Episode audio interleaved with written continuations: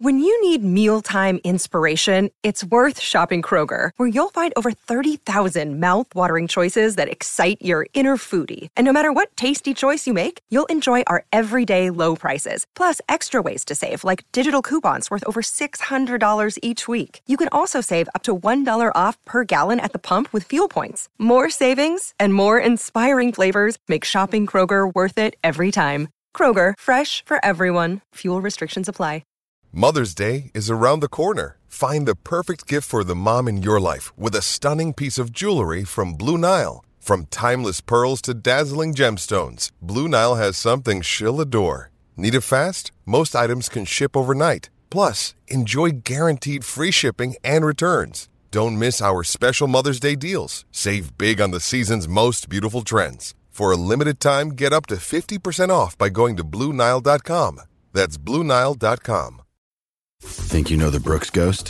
Think again. Introducing the all new, better than ever Ghost 16. Now with nitrogen infused cushioning for lightweight, supreme softness that feels good every step, every street, every single day. So go ahead, take your daily joyride in the all new nitrogen infused Ghost 16. It'll turn your everyday miles into everyday endorphins. Let's run there. Head to brooksrunning.com to learn more.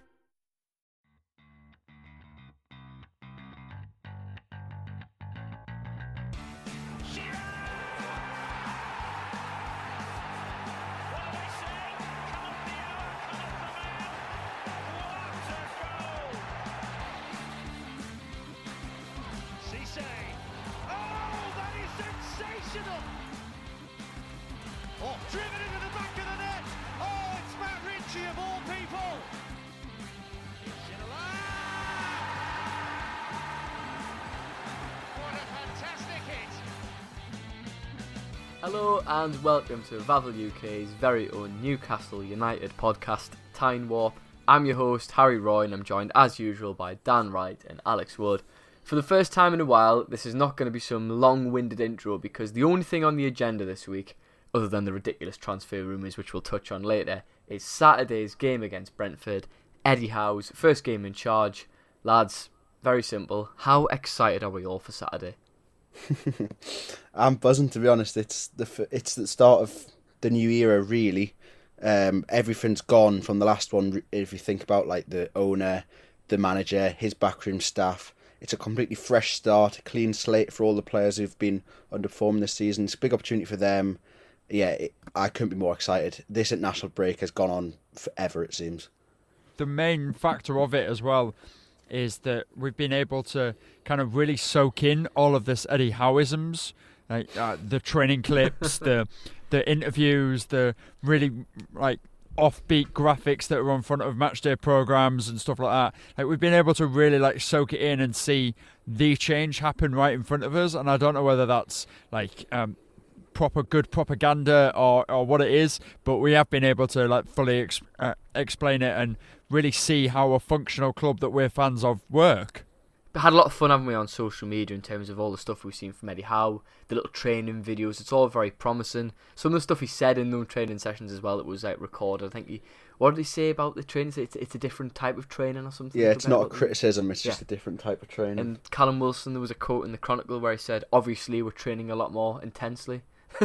Tells you a lot, doesn't it, of of what you know how he's done over this week. I'm really going to see the fruits of his labour uh, this weekend. But we're going to like get on much later in the podcast in terms of like score predictions and all that stuff. But we are going to start with the game on Saturday because really there's nowhere else to start other than here. And the first question is obviously Eddie Howe's coming in. He likes to play attacking football. He said in the press conference last week he wants to play attacking football at Newcastle. He ain't going to change his style up much. But since this squad is so used to back five, defensive football, do you think he's really going to change it for this first game? Because you know he's only only been in the job for you know about ten days. I think that's a very interesting sort of topic of conversation because we don't really know. We'd, I'd love nothing more than for Newcastle to line up attacking and really take the game at Brentford, and I think we could potentially do that. But you're right, we are so used to being defensive. Would it be wise to change it so quickly, so fast? I'm not sure. I, I genuinely don't know the answer of what we should do. I suspect it'll be somewhere in the middle. I, I, I think we'll try and be on the front foot, but there'll always be the back in the back of Howe's mind, maybe the player's mind that we've not done this in a while. But ultimately, they're professional footballers. Like they should be able to change, I guess. But yeah, I'm really not sure on on that one. The way that like a lot of Premier League clubs have reacted to Brentford this season is is kind of a recipe of how I think how we'll take it. Um, you've seen the likes of Liverpool, um, Arsenal, and Everton take the game to them, and they have a lot more quality going forwards than us. And they kind of got battered by them. Yes, Arsenal weren't in the in the right main, and obviously we saw the excellent shootout with Liverpool um, versus Brentford, and obviously Everton game went just weird. It, it's a crazy one, but Everton are like that this season anyway. So taking it to Brentford, they will come at you as well, and they they have that capability of scoring. Obviously, with Ivan Toney um, there, so I I kind of think if we do the tried and tested method, we might find ourselves wanting to counter attack a counter attacking team, if that makes sense. Yeah, it's a really interesting topic, isn't it? This whole formation debacle because Eddie Howe's usual formations are 4 1 4 1 or 4 4 2, which neither of those formations I don't really see working for Newcastle. I think it would have to be my favourite formation always will be the 4 2 3 1. That's what Rafa played. I feel that's what got the best out of the players back then, and the, the team's not changed a lot to, to now where we are at the minute. So, w- would that be a wise move? Also, Norwich played a similar formation, I want to say, against Brentford and, and won against them. And we all know Norwich are probably, well, they are the worst team in the league, aren't they? I, I do like the four two three one as well, and I think in the future that's an avenue that I would like to see us go down. You know, you look at the likes of St. Maximin, Fraser, Almiron, I think that could get the best out of them. In terms of the 4 1 4 1 that you mentioned, and you saying it doesn't really suit, I think it could potentially suit us because I think it's a it's a bit of a it's easily adapted into a 4-3-3 depending on if you've got the ball or not. Yeah, I get you. And I think if you've got Isaac Hayden, I think really to for Isaac Hayden to be in the team, he needs to have no attacking sort of. He doesn't need an attacking outlet basically because he's no good at that. What he can do is be the anchor man in that system, and also if you've got three men in the midfield, you can have a a Jonjo Shelvey in there who is the best passer of the ball. I mean, he's not very popular. I'm not his biggest fan, but if we're gonna start creating more, I think we need to get the best out of him until at least January when we can get a better player. And I think if you can have two centre midfielders that maybe do more running for him, and he can be more of the creative outlet, then I could see that working for us. And then you can have the likes of St. Maximin and Fraser out wide, Feed and Wilson. Um, I think St. Maximin needs to play out wide, in my opinion. Um, he, he gets lost a little bit in behind the striker. If we had better players, then maybe you'd let him be more of a luxury player and sit behind Wilson. But I think that system could potentially get a lot out of us. Now, if I was, it's hard prediction, but if I was going to predict a formation for us to line up, that would be what I reckon how we'll go with for Brentford. See, my only concern with the 4 1 4 1 is that the wingers are too deep. And mm. there's a lot of emphasis on those wingers put a shift in defensively. St. Maximin ain't going to offer you that. That's that would be my only concern. I mean, Alex, what do you think on this on this whole thing? No, I, mean, I, I, I, don't think it's going to be a back five, especially against Brentford, who play that system themselves. No, I completely agree with. Um, uh, it's difficult because I agree with both of you. Yeah, um, I think the four the four one four one makes a lot of sense because you're able to switch it into that four five one defensively. You're also able to switch it into the four three three attacking wise, um, which both Dan said. Both Fraser and St Maximin have the pace to do that. To ena- enable it to be that 4 3 3, and then you can have either Willock or Shelvey or Miguel Almiron or, or Sean Longstaff, you you've got a real like pick of the bunch of people that have legs in that midfield that can really um, isolate it and allow Jonjo Shelvey to be that lazy guy. Um, so uh, that kind of formation would work uh, a lot. I also completely get where you're coming from, Harry, as well. Um, Allan St Maximin is a defensive liability when you're playing him as a winger. You you can't uh, utilise it. So do you then put him in that central position and then uh, you agree with what I agree with what Dan said? He gets lost in the centre, play him out wide, but then also um, kind of shift Hayden over to that position where he's going to be de- defensively doing it and also kind of utilise him as a semi right back, if that makes sense, because he has played that position before, albeit we all kicked off when he did. Um, but I use him in that semi wide position where St Maximin would be there, so then we at least have two players up top so when a long ball goes through, we can either counter Brentford or we can use them players to hold it up on, along the line. What I'm going to touch on now is um, I don't know whether you guys seen it on Twitter the other day, but some guy did a comparison between Shelvey and Hayden, and you know the, the stereotype of John Jonjo Shelvey is he's lazy, and the stereotype of Isaac Hayden is he's a grafter. So comparing over 43 games in the last 12 months, with Isaac Hayden starting those games, Newcastle won three, drew eight, and lost 16. They got 17 points. So the points per game with Hayden in the team 0.63. With him not starting, it was seven wins, four draws, and five defeats, 25 points. So the points per game without Hayden was 1.56. I hope this makes sense to people listening. Compare that with Shelvey. With Shelvey starting in 26 games, we won 9, drew 7, and lost 10. 34 points on the board. That's a points per game with Shelvey of 1.31. With him not starting in 17 games, we only won one game, and the points per game was 0.47. So, do you think Shelvey's getting a bit of unfair criticism here? And is Isaac not Hayden the real lazy player? No. Uh, Hayden's not 100% not. lazy. Like um, the the stereotypes that you mentioned are absolutely true in my opinion. I think Shelvey is lazy, and I think Isaac Hayden is definitely a grafter. But that being said, I think John Shelvey's got more, way more ability than Isaac Hayden. Um, and that also it's hard looking at those stats. They're pretty damning when you read them out. But who's who they against? You there's there's not a great deal of context behind them. Um, but yeah, Isaac Hayden isn't isn't a great footballer. Like I don't think anyone's really trying to say that. I just think maybe they could work together. Hay- Hayden would do a lot of his running, but I, I get the point you're saying. Yeah, uh, again, to build off what Dan said, um, I don't know how many of them games included Callum Wilson. Yeah, that's that's one thing I did think when I was when I was reading that off there. But I thought it's an Mhm. interesting comparison though. No, Yeah, o- it of is. course, absolutely. It, it, it definitely is. And it, it, it speaks volumes to a trope that we've all been setting, which is what your initial point was that uh, Isaac Hayden is the, the grafter and the legs, when the true actual person that has the most legs in this Newcastle United team and has ran the most this season is Sean Longstaff. Yeah. I mean, like what you said before there, Dan, was that Shelvey, ability wise, and I was talking to my mate this weekend who's a Liverpool fan, and obviously they know they know about Shelvey, and said that Shelvey's natural ability is, is brilliant. He's probably the on on his day. I mean, as cliche as it sounds, on his day, he's the best midfielder Newcastle have got. Great range of passing.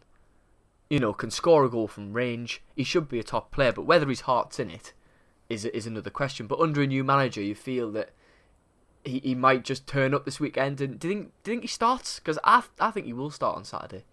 Yeah, I, I do think he will start. Um, do I want him to start? I think Depends what you're going to get. If, if you could guarantee yourself the before kick-off you're going to get the Jonjo Shelvey who were first seen in 2016 on his debut against West Ham, then we Yeah. want that Shelvey. But the one we got against Spurs, we don't want. no, definitely not. Um, do I want him to start? I think my main reaction is telling me no, but then you look at other options, and I think, to be honest, Sean Longstaff's performance against Chelsea, he was miles off the pace, and I just I wasn't impressed at all. So to be honest, if it's a choice between them two, I probably would give Shelvey a go. It feels a bit like a last chance for him. I mean, he's had how many of them's he had really? It's because the know, midfield's so poor. That's it's so poor. He gets chance after chance, but I think if he wants to be part of this football club, he's got from now until January to prove that he's his heart is in it. And so yeah, I'd start him. I think uh, the big thing about a new manager coming in is you you ultimately get a clean slate for the players most of the time, and I think this is definitely his last chance. And I'd I'd start him because he has got bags of ability. We've seen that. There's a number of players on that la- kind of last chance Mm-hmm. saloon, isn't there? Uh, not only Jonjo, I'd put Matt Ritchie in that category as well. Yeah. Um, I'd also probably put Ma- Manquillo in there, and um, mm, don't any- know about Manquillo. anyone on Is anyone expecting well. Javi Manquillo to be a world beater? He's probably been the best He's fullback. been pretty solid, to be fair. Uh, uh, Yeah. okay, um, I, I'll take that Manquillo one then, lads. Shut Uh, down. Uh, shut down immediately. But like a, number of the centre backs there, there as well. Like um, you look at Fabian Schär, clean slate, uh, having performed midweek uh, exceptionally well for Switzerland as well. Players like him, we really need to step out and perform like he had a couple of seasons ago because he's not been he's been off the pace as well, almost certainly. But um, going back to your main point, I would start Jonjo. Why not? Like if you if he's going to be awful and he is terrible, I would actually bet Eddie Howe to have the guts to pull him at half time. Yeah. So on to you know we're, we're on the topic of fringe players, aren't we? And you, you touched on a few there, Alex, like Fabian Schär and them sort of players. And you know fringe players when a new manager comes in, they get the opportunity to shine and get themselves back in the starting eleven. And there's a number of them at Newcastle. I mean Fabian Schär, Ryan Fraser, Jamal Lewis, Federico Fernandez. There's probably a few more on the list as well who you know will will see Eddie Howe coming in and see this as an opportunity to get themselves back into the starting eleven. Now, I know a number of fans want likes for Schär back in starting eleven, but do you think Eddie Howe's going to make a few surprising changes on Saturday and you know maybe start at Ryan Fraser where you know under Bruce there'll be no chance of that? I'd be put it, I'd be surprised if Schär doesn't start to be honest because if you look at the way that Eddie Howe set up a Bournemouth playing out from the back trying to play good football Schär's the only defender we've got really capable, only central defender capable of doing that. So I'd be amazed if he doesn't come into his plan straight away. Fraser, obviously, he, he's had a bit of game time under Graeme Jones, but in the wrong position. He needs to start out wide. I think he's worked with him before. Doesn't seem to be any bad blood from the way that Fraser left Bournemouth, so I'd be, I'd be surprised if he didn't come in if he's fit and available. Uh, Jamal Lewis, another one you mentioned, I'm not 100. He's probably the only left back we have that you'd say is a left back in a four. I think Dummett's still injured. So again, if we're going for the four, it makes a lot of sense to play Jamal Lewis. He just come off a good result with Northern Ireland midweek, but then again, he hasn't had as much time working with him. So it's it. I think there'll be a few players come come in from the cold. Yeah.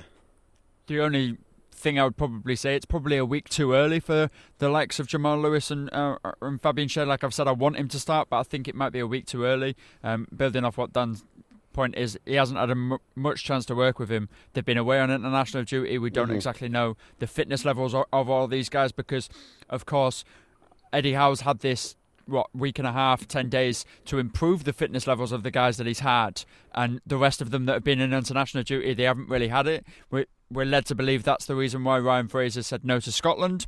Is simply because he wanted to improve his fitness level at club level and try and get back in the good books of Eddie Howe. So I think he he most likely will start on um, Saturday, but um, I think it may be a week too early for Jamal Lewis and Fabian Schär. I'm glad you pointed that out, Alex, because I think in Howe's press conference he talked about the players that were on international duty and he said it's a shame they're away because they're missing vital training time.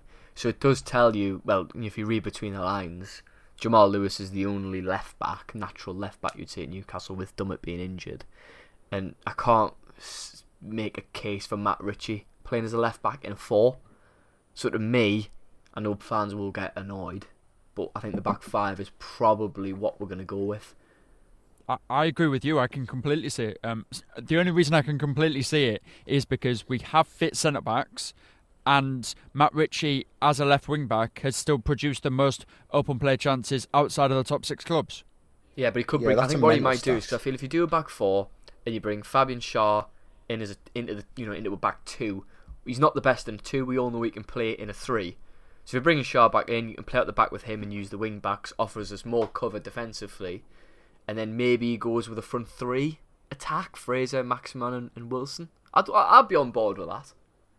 I think maybe it leaves us a little bit light in the midfield. To be honest, that sort of system that would be my main concern. I don't think he'll go at the five. Um, I think there's more chance for him playing with a four and Matt Ritchie as a out and out left back. To be honest, I I hope I'm right because I think we I'd like to see a complete change personally, just just out of what we've seen so far has been rotten. Let's have a change, that kind of thing. I'd love to see a four. I hope you are wrong and I'm right. Um, as long as we win, I'm not bothered. Oh yeah, absolutely. But I think we've got more chance of winning with a four personally. Um, for me, I think the system that gives us the best chance of improving is a system where you can improve the midfield the most. And I think with four, at the back, you, you can have three central players in midfield and it be a lot stronger than we've been this season. So for me, that's the main reason why I would go for a four. So we'll we'll come back onto this game on, on Saturday, but we're going to touch on the transfer rumours that never ever seem to go away with Newcastle. And we've had three big ones this week, I would say. Uh, we've had two players from Inter Milan and a player from Borussia Dortmund. Just just an average week in the life as a Newcastle United fan. Uh, the two players from, from Inter that were linked were Marcelo Brozovic and Stefan de Vrij, uh, and from Dortmund it was Axel Witsel. Um, Witsel came from came from Liam Kennedy, and, and the other two were I think were in the Times. I want to say, but I feel a lot of it is just agent talk. But let's not beat around the bush here. All them three players walk into Newcastle's team are like our top European talents. Can you see them sort of players coming in January? Because a sort a part of me is like, well, yeah, we are the richest club in the world, and then the other part of me is, well, we're 19th in the league in a relegation battle. are these players going to swap European football for, for for Newcastle? I honestly have no idea the type of player that would, that would want to come or not. I think I it's it's so bizarre this transfer window because we're kind of like, are we looking at players to get us out of the relegation battle? Or are we looking at players to try and get us in Europe next season? I don't know. I mean, the players that mentioned make a lot of sense, which I'm guessing why the, the papers have put two and two together, kind of thing, because they're midfielders and centre backs. So they make sense. But oh, would they come? I mean, I guess. Tell you how what I was comparing I- it to know. today: Chinese Super League. We've seen Yeah. players go and play in China, but I mean Newcastle aren't going to offer them wages, are they? I'd be surprised. I mean, the type of player that would you, if we're being cynical, the type of player that swaps a European battle for a relegation battle it is a mercenary. Really, at the end of the day, mm. is there anything wrong with that? I'm not sure. If they're good at football, I'm not concerned. There's a lot wrong with that. I, w- I- I'll just jump in and immediately say that I've heard that term just flaunted around so much. Like that's the type of player Newcastle are going to be looking for, are just mercenaries, mercenaries, mercenaries that want to leave top European for that last little payday before the contracts fully uh, extend in that that career. That was the whole point of the Chinese Super League. That's why it's gone bust, and that's why a number of their clubs have been there. Um, in terms of Brozovic and De Vrij, um, Inter are both scheduling contract talks with them over the next week, according to um, the transfer guy himself, Fabrizio Romano. So, um, like again, that supports it with um, me and agent talk, Harry. Um, Yeah. Witsel's agent's probably just kicking up a fuss because he's not really playing a lot. Well, the reason he's not playing a lot is because Borussia Dortmund have an 18-year-old that's absolutely fantastic in midfield. His name's Jude Bellingham. Um, uh, that's the reason why Witsel's not getting a sniff at the moment. Is because Bellingham's lighting up the Bundesliga and being absolute class. So. No, but the type of player that um, we should be looking for, uh, like fringe Premier League players that haven't really been getting a game that we know still have a bit about them, like the likes of Van der, Van de Beek would be massive for this club. Um, it, do I think it'll actually happen? No, but that's the type of player we should be looking at, not these um, like obviously uh, lads that are just after a quick cash day and probably will be earning 350 grand a week if they came to Newcastle. I mean, the ideal thing would be to sign those those, Premier League players from top clubs who aren't getting a game, but it seems that the, the plan to, to go abroad is is because Newcastle's hand has been forced here. This week is probably the most embarrassing thing uh, Premier League clubs have done. You know, so it's always something new every week. But uh, this one is the whole anything but Newcastle rule in January, where Premier League clubs are apparently teaming up and are going to refuse to sell players to Newcastle in a bid to get us relegated, which is going to come as a pleasant surprise to them that the current squad we've got at the minute will keep us in the league and, and hold me to that as well. Do you actually see these clubs refusing to sell, considering the amount of power that agents have on clubs? Can they do? Is it lawful to refuse to sell a player to, to a single club? Well, I guess it is lawful because they don't have to. Ultimately, they don't have to sell their players. Um, I don't. I mean, I think there'll be more hostility towards Newcastle in the market. But if Newcastle offer more money for one of their players than another club, they're not going to say no. Are they? They're going to forget their principles for a few extra million quid. Like, it is. It's just pathetic. Like the fact of the matter is, they don't care about the the human rights or whatever that's been. They just don't want another club trying to compete, and it it'll be led from the top six clubs or so-called top six, and the rest of the league's looking thinking, if Newcastle are going to be going to spend this money or whatever, we're going to sign these players from other Premier League clubs, they're going to leapfrog us straight away. So it's not a hard sell for clubs to get them against Newcastle, but I I honestly can't see this happening. We might have to pay a few extra million quid for a season or whatever. uh, Newcastle tax or whatever you want to call it, but they're, they're not going to refuse to sell in Newcastle. I wouldn't have thought anyway. Yeah, I agree. I think the Newcastle tax is something that's definitely going to be happening. Um, it's something you already see with the likes of PSG and City. Those are the people that we've been throwing in there, uh, like with in terms of a financial like level now. So, yeah, we we'll probably have to pay a few extra million quid, but I can tell you as soon as as soon as it happens, that is definitely not coming. Like, those lads are going to sell us whatever we want if we pay the right amount of money. Like, there's no one that's going to refuse it. And if we do refuse it, then, as we already kind of touched on, we'll just go abroad and we'll just rinse the Serie A and the French leagues, who are getting less TV money than the Championship this season. So they definitely need the cash. So there's plenty of options and there's there's loads of players. So whichever. But the whole thing about a Newcastle tax is them literally just being really annoyed about us, and it, I don't think it'll ever happen. Thing is, I think the smarter thing would be to go abroad because I think the bargains are much cheaper. But I get that you have the risk of bringing a player over and they just don't light up the Premier League, like we've, like we've you know seen with, with Joelinton. The transfer window is gonna it's gonna be a, a very very eye opening month because we don't actually know what level Newcastle are going to look to shop in this window. Are they looking for top top European talents? Are they looking for those middle of the run players? You know, the likes of ones who are 31, 32. You know, like like Stefan de Vrij or, or Brozovic, where we know they're a good player. You know, heading towards the twilight years of their career. Or are Newcastle going to look to sign players solely to keep them in the Premier League? Likes of Tarkowski, Conor Coady, those sort of English Premier League players. How, how do you see us doing? I know it's a very, very difficult, you know, question to answer. But if you know, if someone put a gun to your head and said, "What type of players are Newcastle going to sign in January?" What would your answer be? I reckon a mix of all of the categories you've just mentioned. I think, like, I think there will be a few players that you're looking. If if you said their name now, there might be one player. If you said his name now, you'd go no chance, not a chance. I think there will be some sort of level of. They'll try and get a superstar. I think, but then the likes of uh, you said James Tarkowski, that kind of level of signing, would be really good, and that from a, a Premier League club, he knows the league. They will get turned down a bit in January and probably the summer as well because players aren't gonna want to go straight in a relegation battle. But I, I, I think the money talks, and I think just got to get this season out of the way. That's exactly, we'll be able to get one superstar. Is my honest guess. I, I don't know who that's going to be or what position or whatever, but I reckon we'll sign one superstar, and then I think the rest will be more sensible.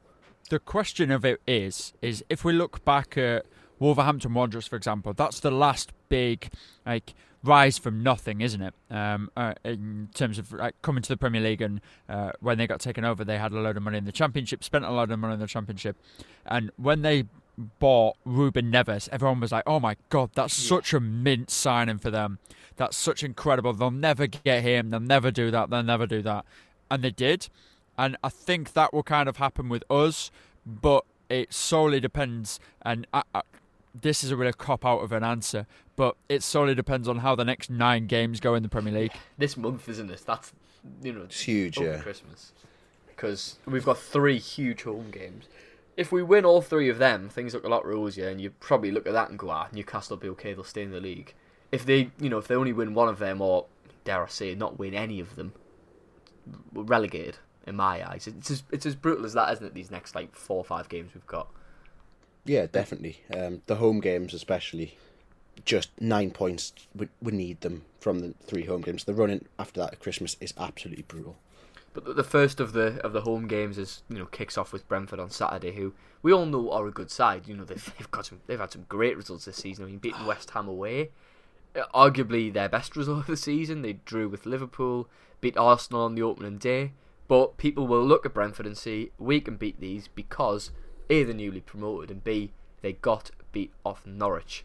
Well, Alex, I'm going to ask you on this one because you are our stats man, a man of, of tactical eloquence. and Brentford, what have you made of them this season, and why are Thomas Frank's side just so hard to beat at the minute? Because you know they're, they're mid-table, and no one really expected that from them at this point of the season. Running, as much as uh, uh as simple as it sounds, running literally they're they're right up there in terms of um, Liverpool's, Manchester City's, and Leeds's in terms of their pure running ability. So they have uh, effectively been running other teams into the ground. Um, the likes of Ivan Toney and um, I always butcher his name um, when I say it, which is um, Monepo, I think his name is. Um, I, I I probably absolutely butchered the striker? that. Yes. And Mbeumo, that's it. And Mbeumo, that's it. And Mbeumo, sorry, apologies. Um, uh, them two alone have really, really gone above and beyond what people expected of them.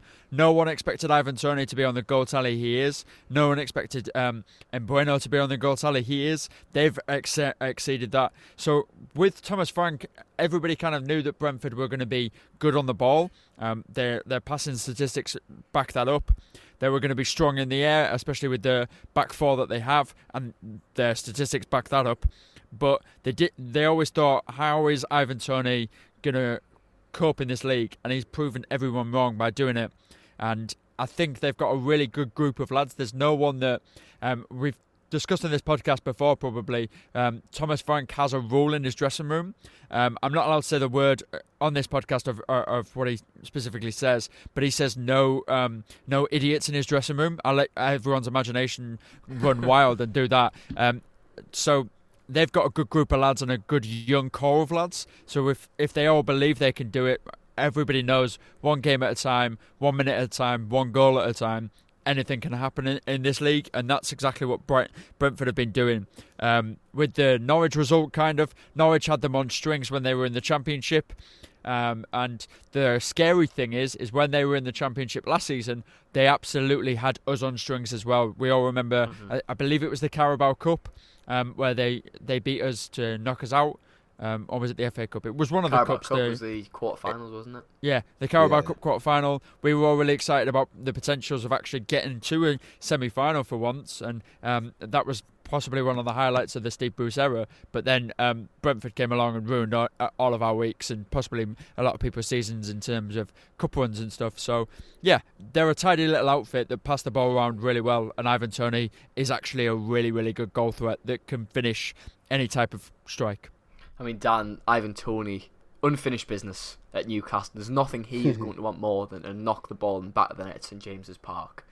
How do you see him faring on Saturday? And do you think defensively, because I mean, we're shambles at the back as far as we know, how do they stop a, a player so clever like him? Because he's, you know, he's not just goals for Brentford. He, he's, I mean, he is their, there's the best players there, but he's probably their most important as well, isn't he?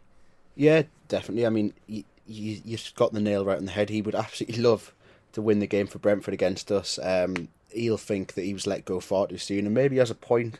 Um, he's not scored as many as I think he would have liked in the Premier League this season, but as you say, he's a clever, clever player. Um, his movement is really good, uh, and yeah, I think he's one to watch out for. Especially as you mentioned, our defence is poor. I think Brentford have done better than we all expect them to, but I think the signs have started to show in the last few weeks that maybe maybe teams have sort of worked them out a little bit. I mean, I look at the last two games in particular.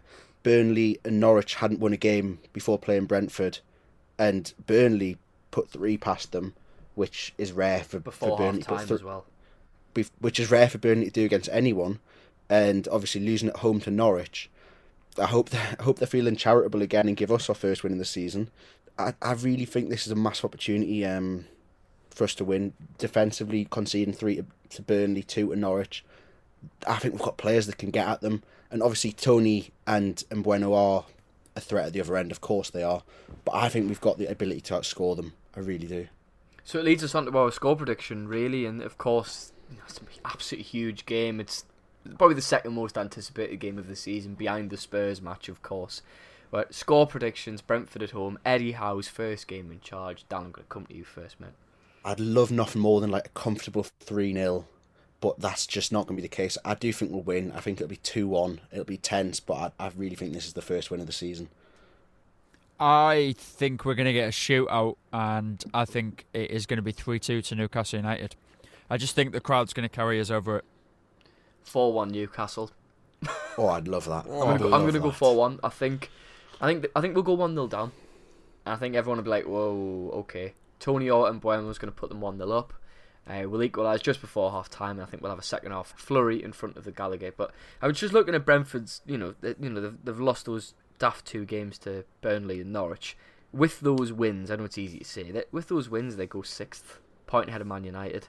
They're a good side, but I feel that they're kind of falling into that Sheffield United bracket really, really early on here, where teams have found them out, and, and yeah. hopefully that is the case for for Saturday. They hope, like you said, Dan, uh, hopefully they're feeling charitable, but it's going to be a cracking atmosphere at St James's Park. We'll have lots of coverage uh, on the site this weekend, so you'll you'll not miss a beat on Newcastle versus Brentford. But this has been Time Wolf brought to you by Vavel UK. Make sure you do check out our website for our comprehensive coverage of Newcastle United as well as the rest of the Premier League, the EFL, you name it, we've got it. From us three lads, thank you very much for listening, and we will catch you all next time. Sports Social Podcast Network. Okay, round two. Name something that's not boring. A laundry? Ooh, a book club. Computer solitaire, huh? Ah, oh, sorry, we were looking for Chumba Casino. That's right. ChumbaCasino.com has over 100 casino style games. Join today and play for free for your chance to redeem some serious prizes. ChumbaCasino.com. No purchase necessary. Full prohibited by law. 18 plus terms and conditions apply. See website for details.